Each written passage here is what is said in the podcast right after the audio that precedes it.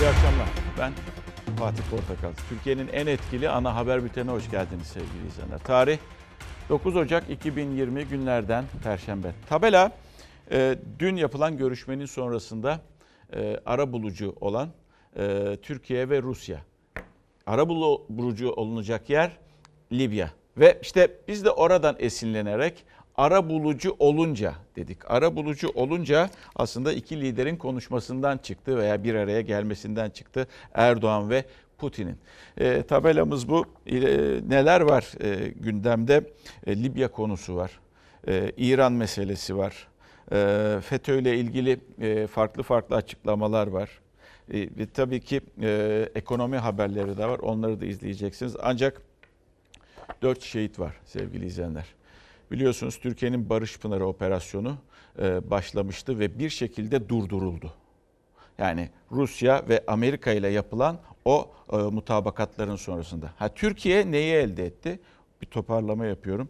E, orada en azından 100, 100 küsür e, kilometrelik bir güvenli bölge el, elde etti ve orayı şu anda e, tutuyor.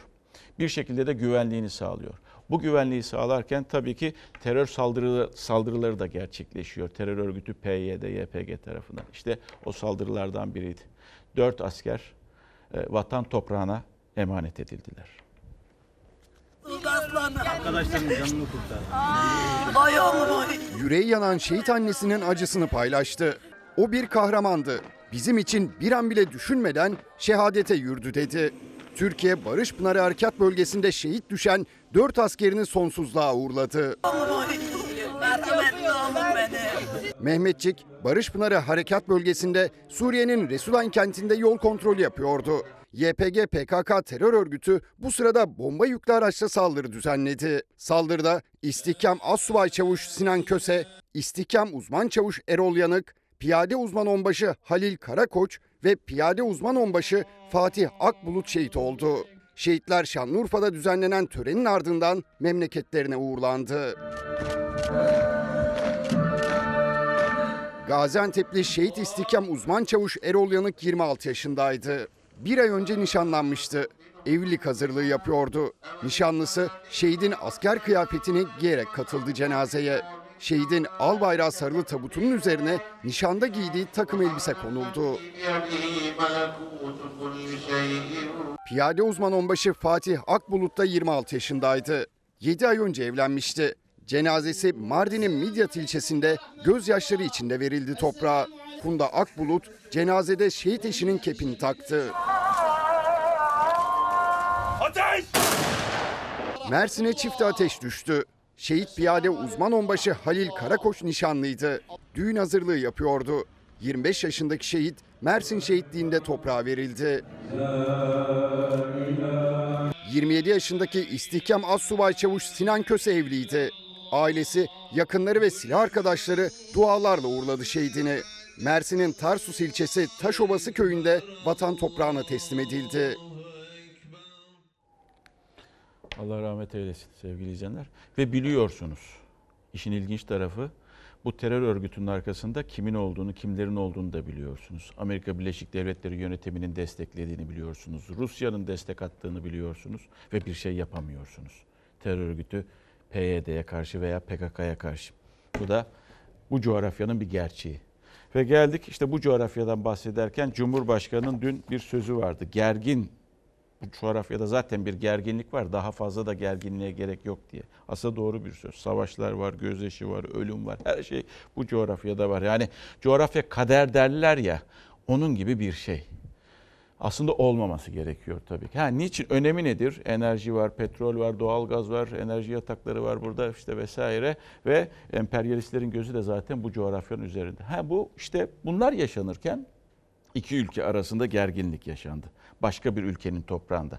İran, Amerika Birleşik Devletleri ve Irak'ta karşılıklı operasyon çektiler birbirlerine. Şimdi ne duruma geldi? Dün Trump'ın yaptığı açıklamanın sonrasında tansiyon biraz daha düştü. Ancak İran'a baktığınızda İran işte yeni hedefleri vuracağız diyor. Amerika o vuracak olursa biz de hazırlanırız diyor. Ama böyle hafif hafif zeytin dalı olmasa da bir dal uzatma durumu da söz konusu.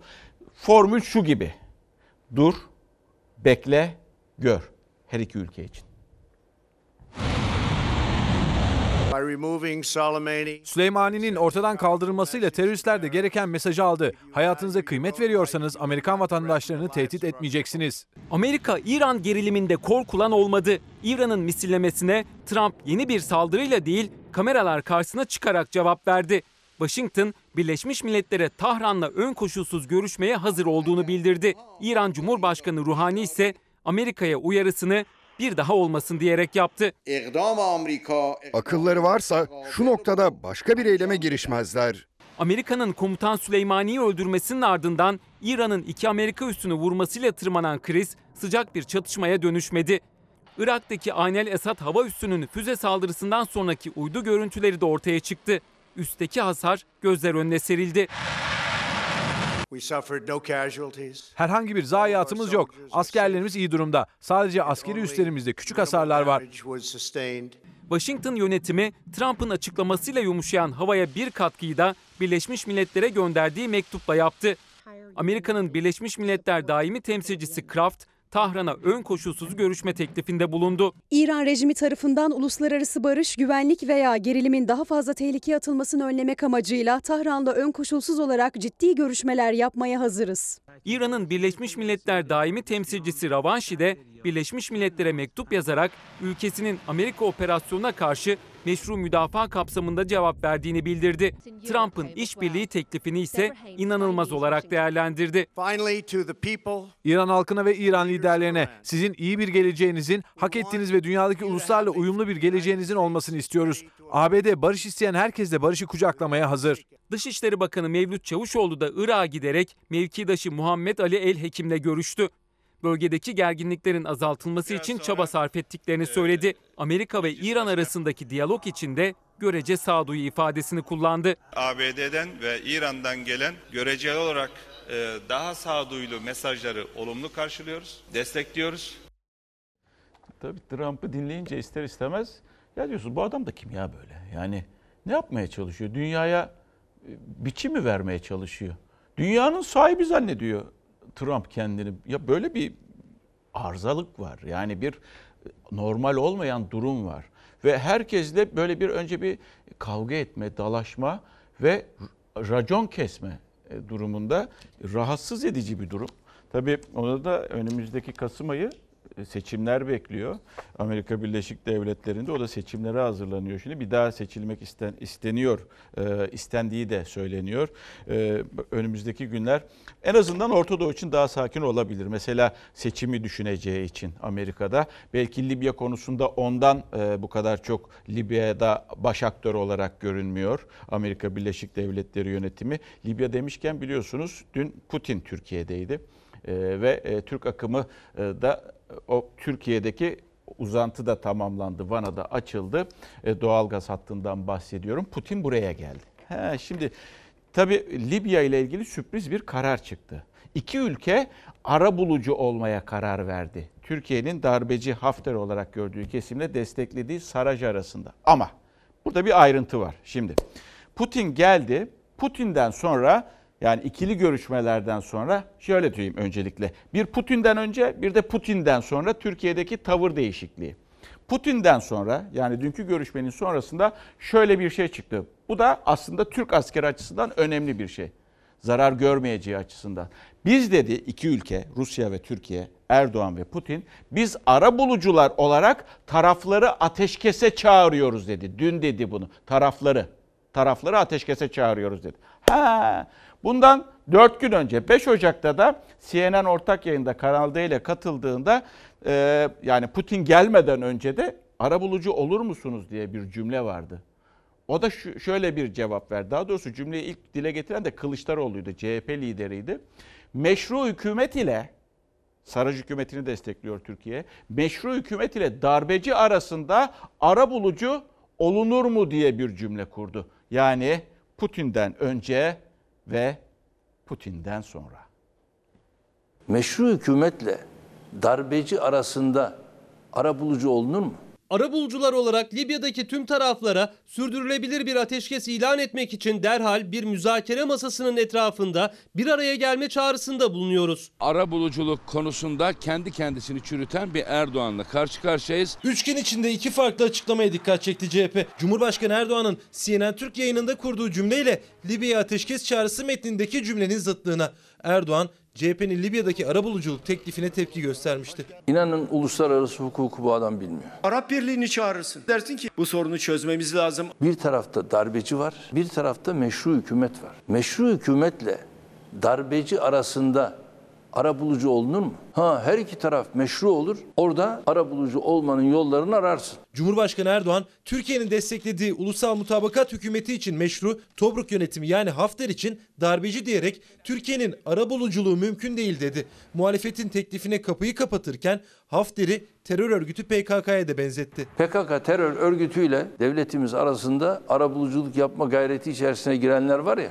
buna benzer. 5 Ocak akşamı yapılan bu açıklamalardan 3 gün sonra 8 Ocak günü Putin'le yapılan zirve sonrası Türkiye'nin Libya'da arabulucu olduğu Erdoğan'la Rus liderin ortak açıklamasına yansıdı. Arabulucular olarak Libya'daki tüm taraflara çatışmaları 12 Ocak günü saat 00 itibariyle durdurmak, sürdürülebilir bir ateşkes ilan etmek için çağrıda bulunuyoruz. Kendi kendini çürütse de bundan sonra en azından yeni hatalar yapmamak için Cumhuriyet Halk Partisi'nin söylediklerine ve uyarılarına kulak vermesi Türkiye'nin ve Erdoğan'ın menfaatine olacaktır. Gazi Mustafa Kemal'in Libya Trablusgarp'ta ne işi vardı? Bunlardan bir haber olanlar kuru sıkı atıyorlar. Erdoğan, Libya'ya asker gönderilmesine ilişkin muhalefetten yükselen eleştirilere de yanıt verdi yeni günde. Pizan Libya'daki çöldür. Bizim askerlerin orada ne işi var? Türk askerinin çöllere gönderilmesinden söz edenlerin kendi zihinleri çölleşmiş. Diplomasiyi kullanmıyorlar. Savaş diplomasi de en son çaredir. Ecdadımızın da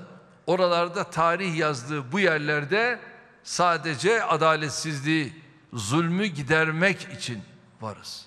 Ve davet üzere oradayız. Libya Ulusal Mutabakat Hükümeti Türkiye ve Rusya'nın ateşkes çağrısına olumlu yanıt verdi. Ancak Hafter sessiz. İtalya Başbakanı da Roma'da görüştüğü darbeci General Hafter'e askeri seçenekten vazgeçme çağrısı yaptı. Şimdi tabii enteresan bir vatandaş şöyle demiş. Ee, ara bulucu olunca Putin'le görüştükten sonra ara bulucu olunmaya karar verilmesi biraz kafa karışıklığı yaratmıyor mu? Evet çok fazla. Çünkü bakın yani sizde muhalefet diyor ki size ya ara bulucu pozisyonda olun. Evet yapılması gereken de o taraf tutmak zorunda değil Türkiye neticede. Hayır deniyor ve sert bir şekilde eleştiriliyor. Üstünden 4 yıl değil, 4 ay değil sadece 4 gün geçiyor ve e, Vladimir Putin buraya geliyor. 2 saatlik ardından da 1 saatlik bir toplamda dün 3 saatlik bir görüşme yapılıyor. Sonrasında evet deniyor. Yapmış olduğunuz o vermiş olduğunuz mesajın 180 derece tersi bir mesajla kameraların önünde bu mesaj veriliyor Dışişleri Bakanları tarafından. Meşru hükümet ile darbeci e, arasında e, taraf olunur mu? Putin'den önceydi. Diğerini de verin arkadaşlar. Putin geldikten sonra da bu mesaj veriliyor. Biz ara bulucular olarak tarafları ateşkese çağırıyoruz.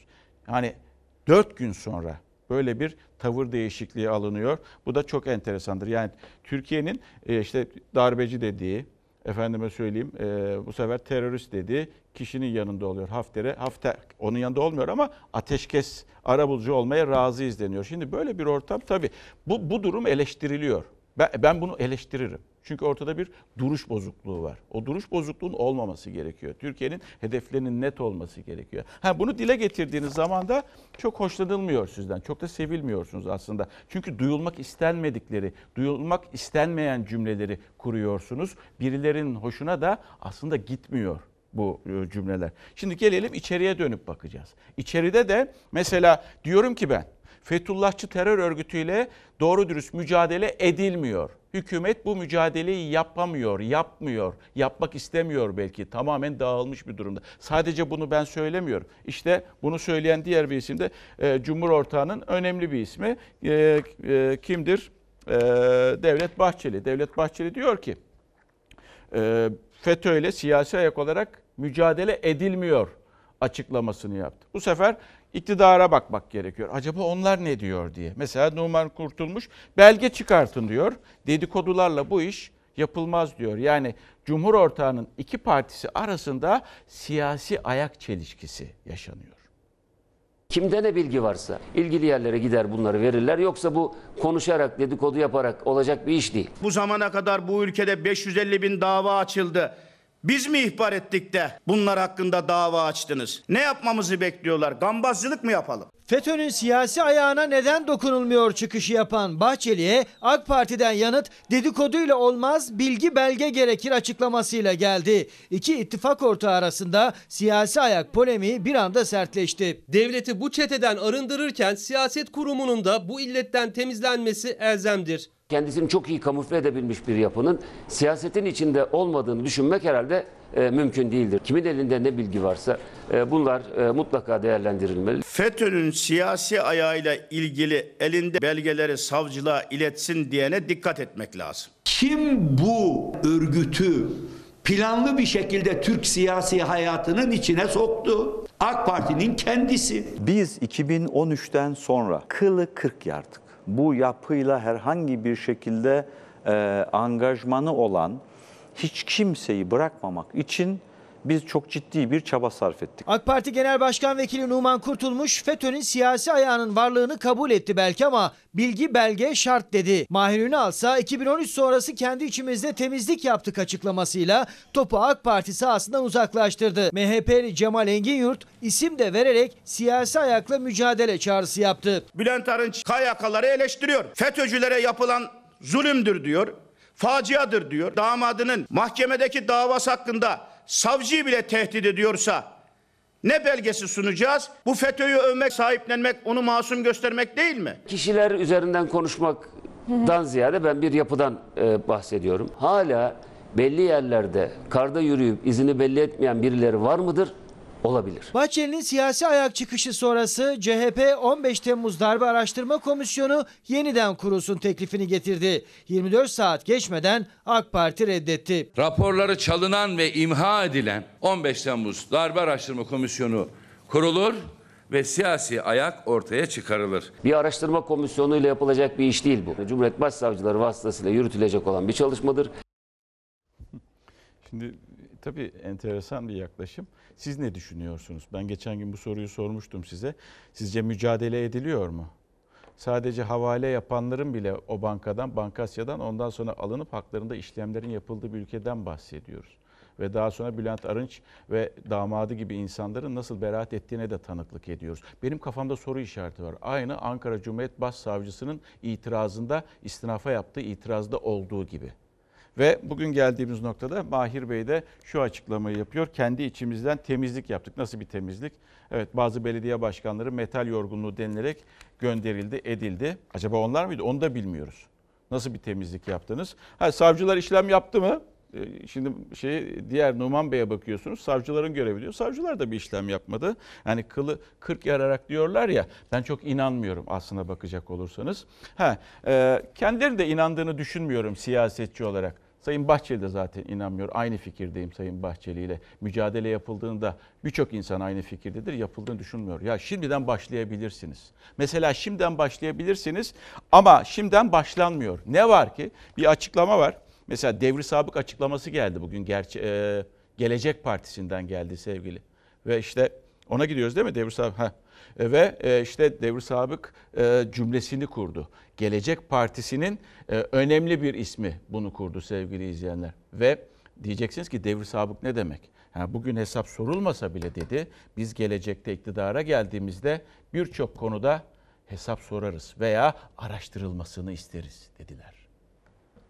Gezi olaylarına halk hareketi, 17-25 darbe girişimine hukuku uygulama çabası, 15 Temmuz darbe girişimine tiyatro diyenler çıkabiliyor. 17-25 Aralık göndermeli cümlesi hakkında yolsuzluk iddiası olan bakanların Yüce Divan'a gitmesini Erdoğan engelledi diyen Ahmet Davutoğlu'na mesaj gibiydi. Davutoğlu cephesindense çok çarpıcı devri sabık açıklaması geldi. Kimse düşünmesin ki bize hesap sorulmayacak yerin hesabını da soracağız. Yani devir sabık yaratacağız. Bunlar ya olup bitenlerden hiçbir ders çıkarmamış olanlardır ya da zaten projenin bir parçasıdır. Türkiye'nin çözülemeyecek hiçbir sorunu yoktur. Ama sorunu çözemeyenler vardır. Yaratmayalım diyenler var. Devir sabıkta gerekirse yaratır. Gelecek Partisi Genel Başkan Yardımcısı eski AK Partili Selçuk Özdağ AK Parti iktidarını hedef alarak hesap soracağız dedi. Kimse zannetmesin ki Türkiye'de iktidarlar değişir. 3-5 kişi yargılanır. 3-5 bürokrat burada bedel öder. Ama siyasilere bir şey olmaz. Hesabında soracağız. Yani devir sabık yaratacağız. Bu sözlere AK Parti cephesinden gelecek yanıt merak edilirken Davutoğlu'nun eski bakanların Yüce Divan'a gitmesini Erdoğan engelledi sözleri MHP'nin de gündemindeydi. Ahmet Davutoğlu bu kadar yiğitseydi dört bakan Yüce Divan'a gitmediğinde onurlu bir davranış sergiler istifa ediyorum derdi. Bu da doğru. Ve geldik. Önemli bir davaydı. Ee, Akın İpek, daha doğrusu İpek ailesi karar çıktı. Melek İpek, e, İpek ailesinin annesi oluyor. Daha doğrusu e, Tekin ve Akın İpek'in annesi 12 yıl 8 ay e, hapis cezası FETÖ örgütüne üyelikten. Tekin İpek 79 yıl 8 ay hapis cezası aldı. Ee, Akın İpek ise bildiğimiz kadarıyla e, İngiltere'de ve hala firari. Ee, onunla da ilgili e, yurt dışına getirme çabaları devam ediyor. Geldik tabii ben o soruyu bir kez daha tekrar edeceğim. Çünkü 2020 yılında da çok konuşacağız. Fethullahçı terör örgütünü nasıl mücadele edilebiliyor mu? Sizin aklınıza yatıyor mu bu mücadele veya bu mücadeleyi siz kendi düşüncenizde nasıl değerlendiriyorsunuz? Kendi kafanızın içerisinde nasıl değerlendiriyorsunuz diye o soruyu bir kez daha sorayım. Bu şekilde de yanıtlayabilirsiniz sosyal medyada. Geldik. Ee, şimdi ekonomi haberleri. Öncelikle e, öncelikle öncelikle ziraatla başlayacağız. Biliyorsunuz biz aslında ilkokullarda öğretilir ya e, bizim zamanımızda belki şimdi öyle öğretiliyordur bilmiyorum. E, kendine yeten 7 ülkeden biriydik. Bu idik yani benim zamanımda öyleydi. Öğretmenler öyle söylüyordu. Şimdi belki söylüyorlardır. Ama e, söylüyorlarsa e, bizim haberlere baksınlar. Çünkü genelde e, biz e, üretiyoruz ama yurt dışından da ithal ettiğimiz çok sayıda ürün oluyor. Yani kendine yeter ülkeden bu duruma gelmişiz. Mesela hububat. Hububat savaş bölgesinden geliyor bize. Diyeceksiniz ki hangi bölgeden? Suriye'den. Savaş bölgelerinden alınıyor.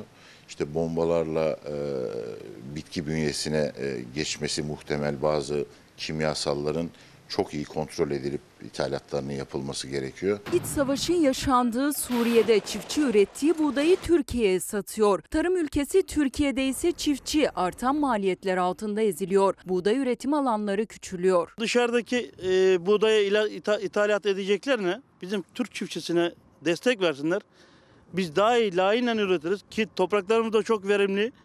Biz bunu yaparız. Toprak Mahsulleri Ofisi Suriye'den 20 bin ton hububat almaya hazırlanıyor. Hububatın Tel Abyad bölgesinden Şanlıurfa'ya taşınması için 1 milyon 300 bin lira harcanacak. Bu sadece nakliye hububatın ithalatının Türkiye maliyeti şimdilik belli değil. Son yıllarda 21 milyon dekardan 19 milyon dekara hatta 2019 itibariyle 17 milyon dekarlara doğru buğday üretim alanlarında düşüşler gözleniyor. Türkiye'nin buğday ithalatı 8 milyon tona çıktı. Bir kısmı işlenip tekrar ihraç ediliyor ama çiftçi daha fazla destek alıp daha fazla üretmek istiyor. Maliyetlerini son 1-2 yılda ne kadar arttı? %120 arttı yani. Çok. ilaç, gübre, verilen destekler yetersiz geliyor. Türkiye'nin birçok bölgesi buğday üretimi için bir cennet aslında. Burası da İstanbul Çatalca'nın bir köyü. Arkamızda 30 dönümlük buğday tarlası var. Bu tarladan ürün alabilmek için çiftçinin yapacağı maliyet ortalama 10 bin lira. İşte üreticinin talebi ithalata harcanan kaynakların kendilerine destek olması. Maliyetlerimiz arttı ama bizim ürünümüzün değeri artmadı ne yazık ki. Aldığınız destek arttı mı?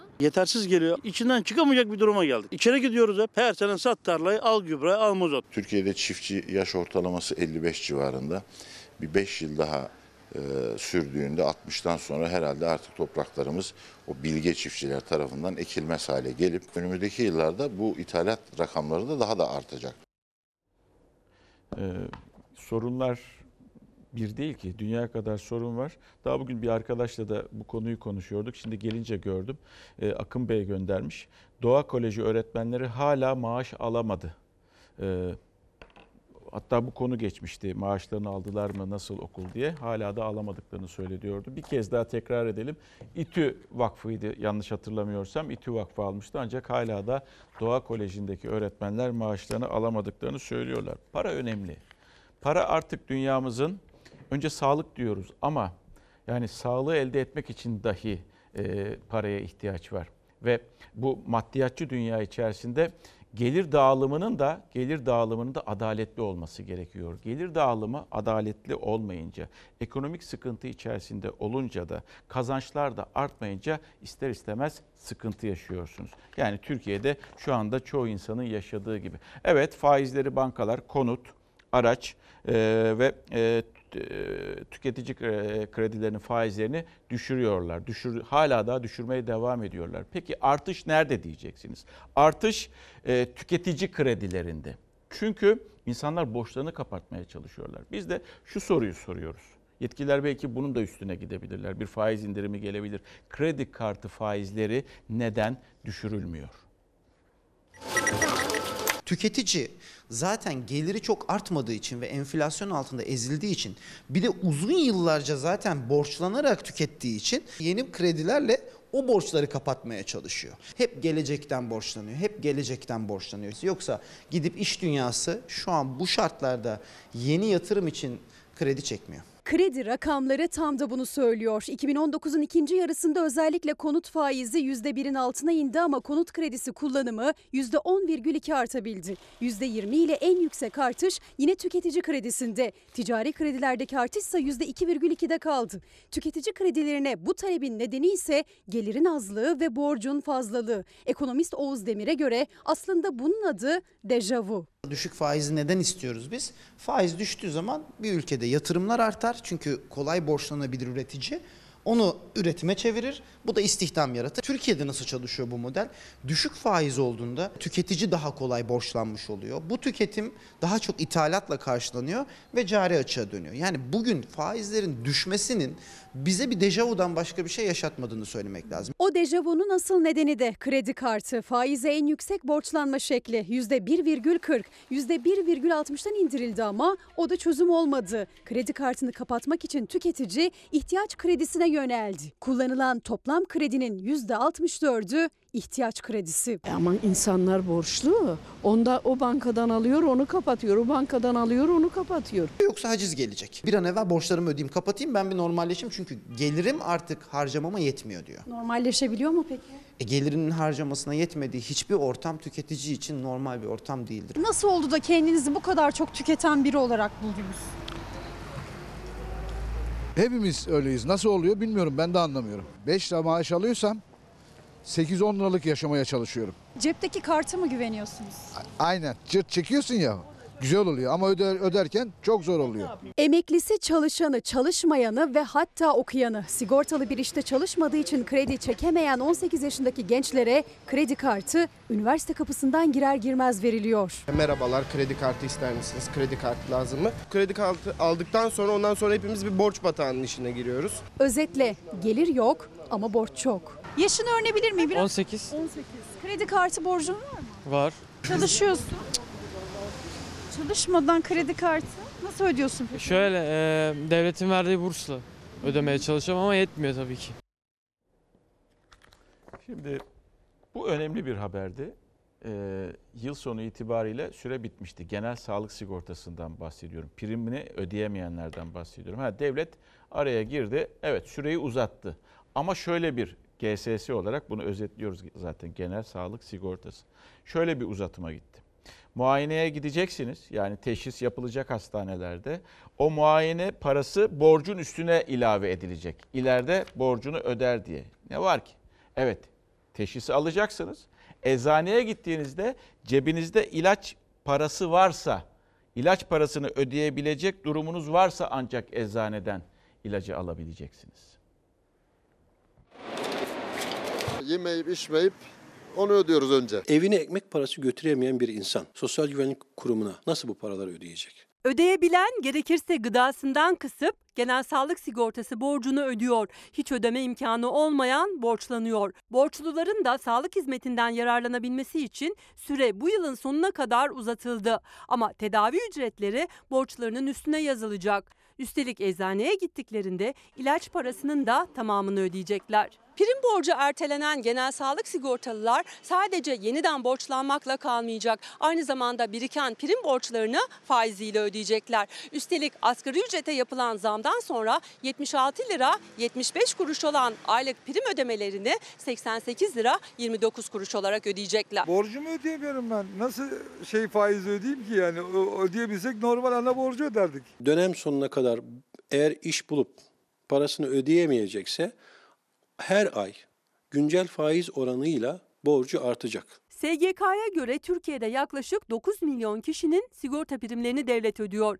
Yani haneye giren aylık gelirleri brüt asgari ücretin üçte birinden az olduğu için yeşil karttan yararlanıyor. 1 lira bile fazla olanlarsa ayda 88 lira 29 kuruş prim ödemek zorundalar. 5 milyona yakın kişinin prim borcu var Türkiye'de. İnsanların geçim gücü yoksa bir şekilde devlet de bunu karşılamak zorunda. Sigortanız var mı? Hayır yok. Sağlıktan nasıl faydalanıyorsunuz? Yeşil kartla. Prim borcu olan yıl sonuna kadar sağlık hizmetini alacak ama onu tedavi edecek ilaç için ödeme yapmak zorunda. Çünkü prim borcu olanlar ilaç ücretinin de %20'sini değil tamamını karşılamak zorunda. Muayene oldu, doktor ona e, kronik akciğer hastalığı teşhisi koydu, reçetesini düzenledi, eczaneye gitti. İlaç alıp tedavi olabilecek mi? Hayır. Tedavi olamazsa teşhis koyulmanın çok da bir anlamı var mı? Hayır. Para yok bu. Para olacak ki ilaç alacağım. Para olmazsa nerede alacağız? Ve İstanbul Üniversitesi. İstanbul Üniversitesi'nde ne oluyor? Aslında bunun cevabını rektör Mahmut Ak verecek sevgili izleyenler. Biliyorsunuz orada e, önce işçilerin e, yemek fiyat, öğrencilerin özür dilerim yemek fiyatları zamlandı. Daha sonra onlar direndiler ve direnerek elde ettiler daha sonra. Her ne kadar polisten e, job yeseler de, dayak yeseler de veya öyle bir girişim olsa da. Alınan karar üniversite yönetimi tarafından geri çekildi. Onlar şimdi tekrar 3 öğün yemek alıyorlar. Zamlı fiyat değil sabah kahvaltısı da veriyor. Ama bu arada e, 45 sözleşmesiyle işçi işten çıkarılmıştı. Onlar işi alınmadığı gibi e, taşeron 40 işçi de işten çıkarıldı. Tasarruf gerekçesiyle. Tabii üniversite yönetimine e, merak ediyorsunuz, soruyorsunuz. Yani ne oluyor üniversitede, nedir sorun diye e, insanlara soruyorsunuz. İşçiler tazminatlarını alamadılar, verebilirsiniz. Üniversite yönetiminden şöyle bir açıklama geldi. Sorduk. Yani habercilik gereği, gazetecilik gereği ne diyeceksiniz buna? Bakınız böyle bir cevap geldi. Açıklama yapma gereği duysak sayfamıza koyarız dedi. İstanbul Üniversitesi Rektörlüğü'nün iletişim dairesi. Kibre bakar mısınız?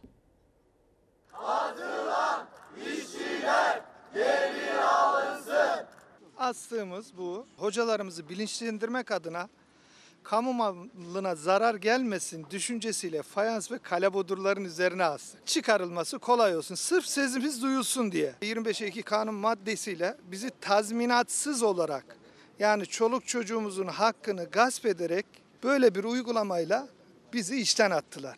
Bu tazminatı ödememek bizi karda kışta zaten işsizliğe mahkum ederken bir de parasızlığa mahkum etmek demek. Merdiven altı bir işletme ya da borçları yüzünden iflas bayrağı çeken bir şirket değil, Türkiye'nin en köklü ve yüksek bütçeli üniversitesi yaptı bunu. İstanbul Üniversitesi 40 işçinin emeğini, çabasını, çocuklarının hakkını bir çırpıda ellerinden aldı. Çünkü iddiaya göre tazminatsız işten çıkarılmaya öyle bir kanun maddesi gerekçe gösterildi ki ne işsizlik maaşı alabiliyor ne de işkura başvurabiliyorlar. Üstelik onların mağduriyetlerinin üstüne 45 taşeron işçi daha işsiz kaldı. Öğrencilerimiz haklarını kazandılar. Onlar adına çok sevinçliyim. Bize tekrar ihtiyaç duyulması lazım. Çünkü bir gerekçe sunmadınız. Tazminatların ne zaman verileceği de belli değil. İstanbul Üniversitesi öğrencilerin yemek yeme hakkını sınırlamış. Yapılan eylemler sonunda rektör geri adım atmıştı. Ama öğrencilerin sabah kahvaltısının kaldırıldığı gerekçesiyle işten çıkarılan 40 sözleşmeli 45 teşeron işçi geri alınmadı. Kahvaltı kalkıyor.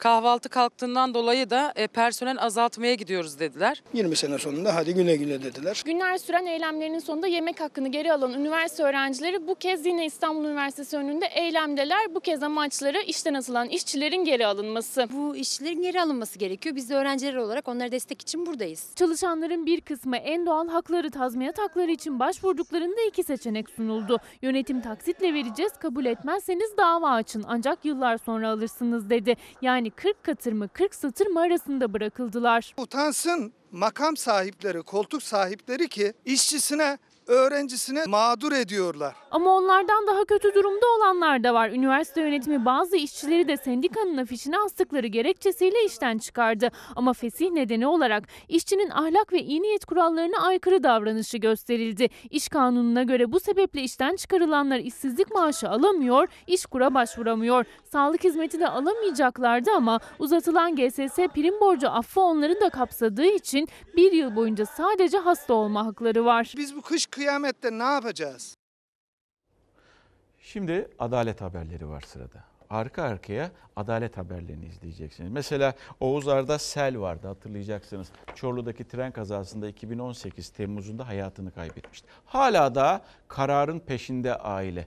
Acılı anne diyeyim ben size ve cesurca gidiyor üstüne. Oğlunun doğum gününde, hayatta olsaydı doğum günüydü bugün. Oğlunun doğum gününde bugün ifade verdi. Ve cesurca, yine cesurca, iyi ki bu ülkede cesur insanlar var cesurca arkadaki cümleyi kurdu. Kaybettiğimiz canlara sahip çıkmak için sözümüzü sakınmayacağız. Adanalı yok, Allah'ın adamı yok. Bugün bu Adalet Sarayı'nın önünde onun adaletini ve 25 insanın adaletini sağlamak için bulunuyorum. Benim değil, gerçek sorumluların ifade vereceği günü beklemeyi umut ediyorum. Bugün hayatta olsa 11 yaşına basacaktı ama hep 9 yaşında kaldı biricik oğlu. Mısra Özoğlu ve eşiyle birlikte 23 canı daha hayattan koparan Çorlu tren kazasında ihmali olanların yargılanmasını isterken kendisini savcı karşısında buldu. Bugün e, ifade vermesi gereken kişi ben değilim. Sanık olması gerekenler nerede? Ailelerin tek talebi ihmali olanların yargılanmasıydı ama yargılama 4 demiryolu çalışanıyla sınırlı kaldı. Mısra Öz bir buçuk yıl önce Çorlu tren kazasında hem eşini hem oğlunu kaybetti. Bir buçuk yıldır diğer aileler gibi o da adalet arayışında. Bu süreçte attığı tweetler yüzündense hakkında soruşturma başlatıldı. Çorlu Adliyesi'nde bugün ifade verdi. Diğer aileler de destek için adliye önünde. Hakkımda açılan iki tane soruşturmaya karşılık olarak bugün savcılıkta ifademi verdim. Tüm tweetlerin kendime ait olduğunu, söylediklerimin Cumhurbaşkanına hakaretle ilgili olan kısmın hiçbir şekilde Cumhurbaşkanıyla alakalı olmadığını, Cumhurbaşkanına ve e, bakan olan herkese sayın diye hitap ettiğimi ifade verdim. Ailelerin en büyük tepkilerinden biri de mahkemenin seyrini etkileyen bilir kişilere. Kritik isimlerin devlet demiryolları ile ticari ilişki içinde olduğu iddialarını Ulaştırma Bakanlığı doğrulamış, bilir kişilere 1 milyon lira ödendiği ortaya çıkmıştı. Fox Haber Bakan Cahit Turan'a o soruyu sormak istedi ama bakan soruları yanıtsız bıraktı. Tam da artık hiç büyümeyecek oğlunun doğum gününde oğlunun ölümüne sebep olanların hesap vermesini isterken kendini savunmak zorunda kaldı Mısra Öz. Kırgınlığı en çok da bunaydı. Tutuklu olan kimse yok, görevden alınan yok ama biz eksiyiz, biz yarımız, biz susmayacağız. Adalet sağlanana kadar, gerçek sorumlular yargılanana kadar. Yazık. Şimdi geciken adalet tartışılıyor. Tıpkı bu hanımefendinin yaşadıkları, diğer hanımefendilerin, ailelerin yaşadığı gibi. Yargının verdiği kimi kararlar da çok tartışılıyor. Mesela Berfin Özek vardı. Belki takip ediyorsunuz onu ekranlardan veya gazetelerden. Sevgilisi tarafından yüzüne e, kezzap atılmıştı. Genç bir kızdan bahsediyoruz.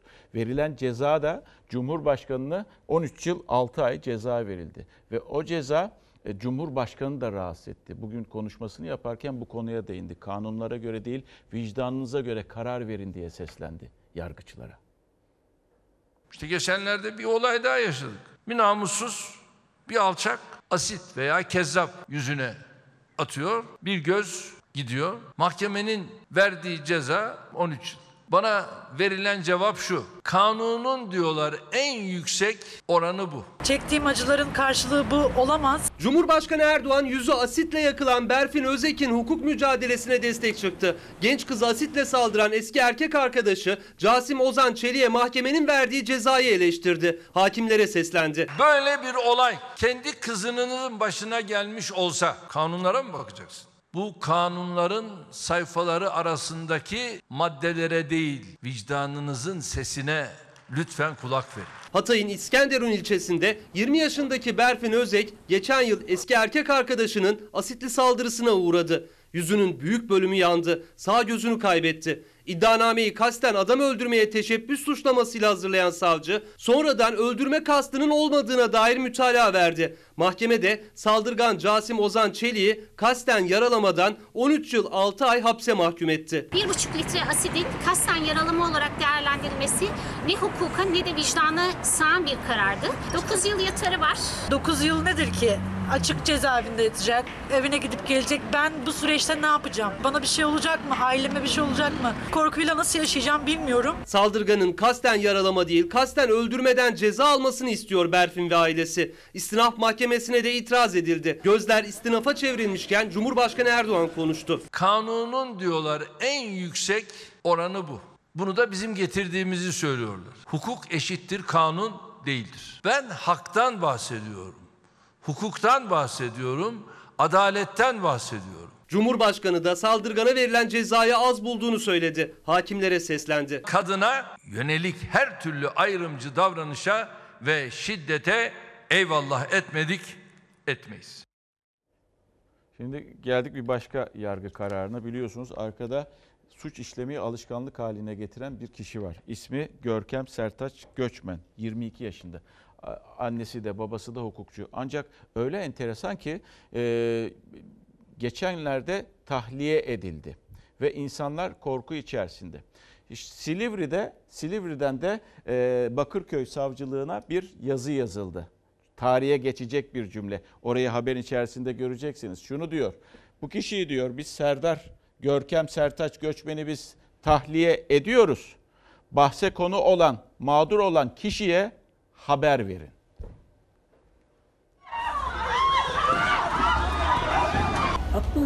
Gelebilecek her türlü suçu işlemiş bu insan. Yargı serbest bıraktı, sanığın tahliye olduğu cezaevi mağdur kadını uyardı. Kendini koru diye 8 farklı suça karışan 5'inde hükmün açıklanması ertelenen Görkem Sertaç Göçmen 32 yıl hapsinin istendiği son davada da tahliye edildi. Bu karar sonrası cezaevi Göçmen'in eski kız arkadaşından kendini koruması için tedbir almasını istedi. Cezaevinde bunun tehlikeli olduğunu söylüyor. Herkes bunun tehlikeli olduğunu söylüyor. 22 yaşındaki Görkem Sertaç Göçmen'in annesi eski hakim, babası ise Uşak Cumhuriyet Savcısı. Anne Aynur Göçmen oğlunu savunmak için hakimlikten emekli olup avukatlık yapmaya başladı. Oğlununsa suç listesi kabarık. Son olarak Bakırköy'de kız arkadaşını dövdükten sonra aracını insanların üzerine sürerek 6 kişiyi yaraladığı bu olay için 32 yıla kadar hapsi isteniyordu. 15 ay cezaevinde kaldıktan sonra pazartesi günü tahliye edildi. Bakırköy Cumhuriyet Başsavcılığı aynı gün tahliyeye itiraz etse de üst mahkeme itirazı reddetti. O kararların verildiği Adalet Sarayı'na 3 gün önce içinde bu yazının bulunduğu bir mektup gönderildi. Mağdura tahliye haberinin verilmesi yani kendi tedbirini alması gerektiği vurgulanıyordu. Yazının aynı zamanda Emniyet, Valilik ve Aile Bakanlığı'na gönderilmesi istendi. Yani devletin tüm birimleri sanığın suç işleme ihtimalini biliyor ama o aramızda dolaşıyor. Görkem Sertaç Göçmen'in işlediği son suçun bu olmadığı da ortaya çıktı. Aracıyla insanları ezmeye çalışmadan bir gün önce dövdüğü kız arkadaşının annesine tehdit mesajı yolladı. 5 ay hapis cezası aldı. Yine bir alışveriş merkezinde tartıştığı garsonu tehdit ettikten sonra mermi fırlatarak yaraladığı, hapis ve para cezası aldığı da ortaya çıktı. Ancak her nasılsa bu davalarda da cezasını çekmedi ve bu yüzden de sanki hiç suç işlememiş gibi sicili kayıtlarda tertemiz gözüküyor. Bunlar çok istisnadır.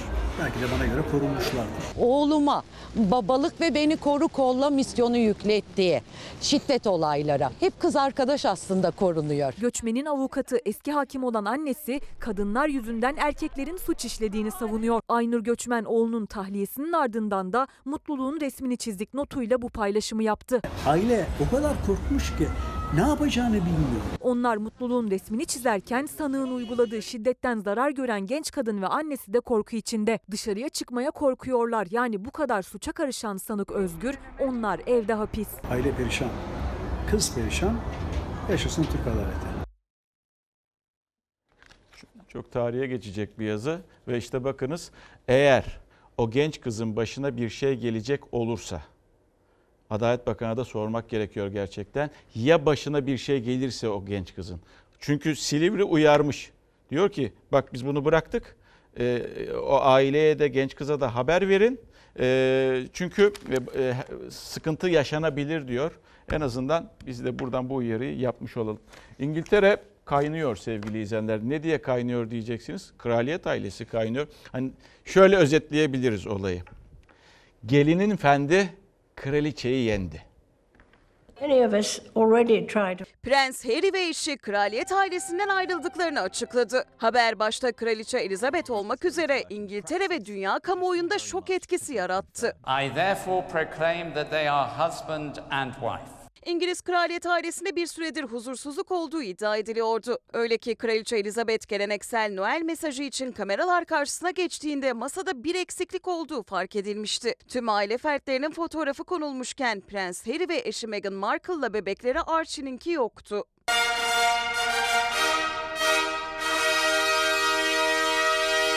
O karelerin yayınlanmasından 10 gün sonra Sussex Dükü Prens Harry ve Düşes Meghan kraliyet ailesinden ayrılma kararını sosyal medyadan duyurdu. Prens ve eşi kraliyet ailesindeki üst düzey görevlerinden çekildi. Hatta kendi paralarını kazanacaklarını açıkladılar. Ünlü çiftin bu kararını kraliçenin bilmediği ve incindiği iddia edildi. İngiltere basınında peri masalı gibi başlayan evlilik, ülkenin Avrupa Birliği'nden ayrılma süreci Brexit'e benzetilerek Megxit başlıkları atıldı. Prens Harry kraliyet koltuğuna oturmak için babası, abisi ve yeğenlerinin ardından 6. sıradaydı. Reklam. Kapatıyoruz sevgili izleyenler. Bizden hemen sonra yeni bölümüyle Mucize Doktor dizisi ekranlara geliyor. İzleyebilirsiniz. Yarın daha mutlu, daha huzurlu, daha güvenli bir dünya ve tabii ki Türkiye'de buluşmak umuduyla. Hoşçakalın.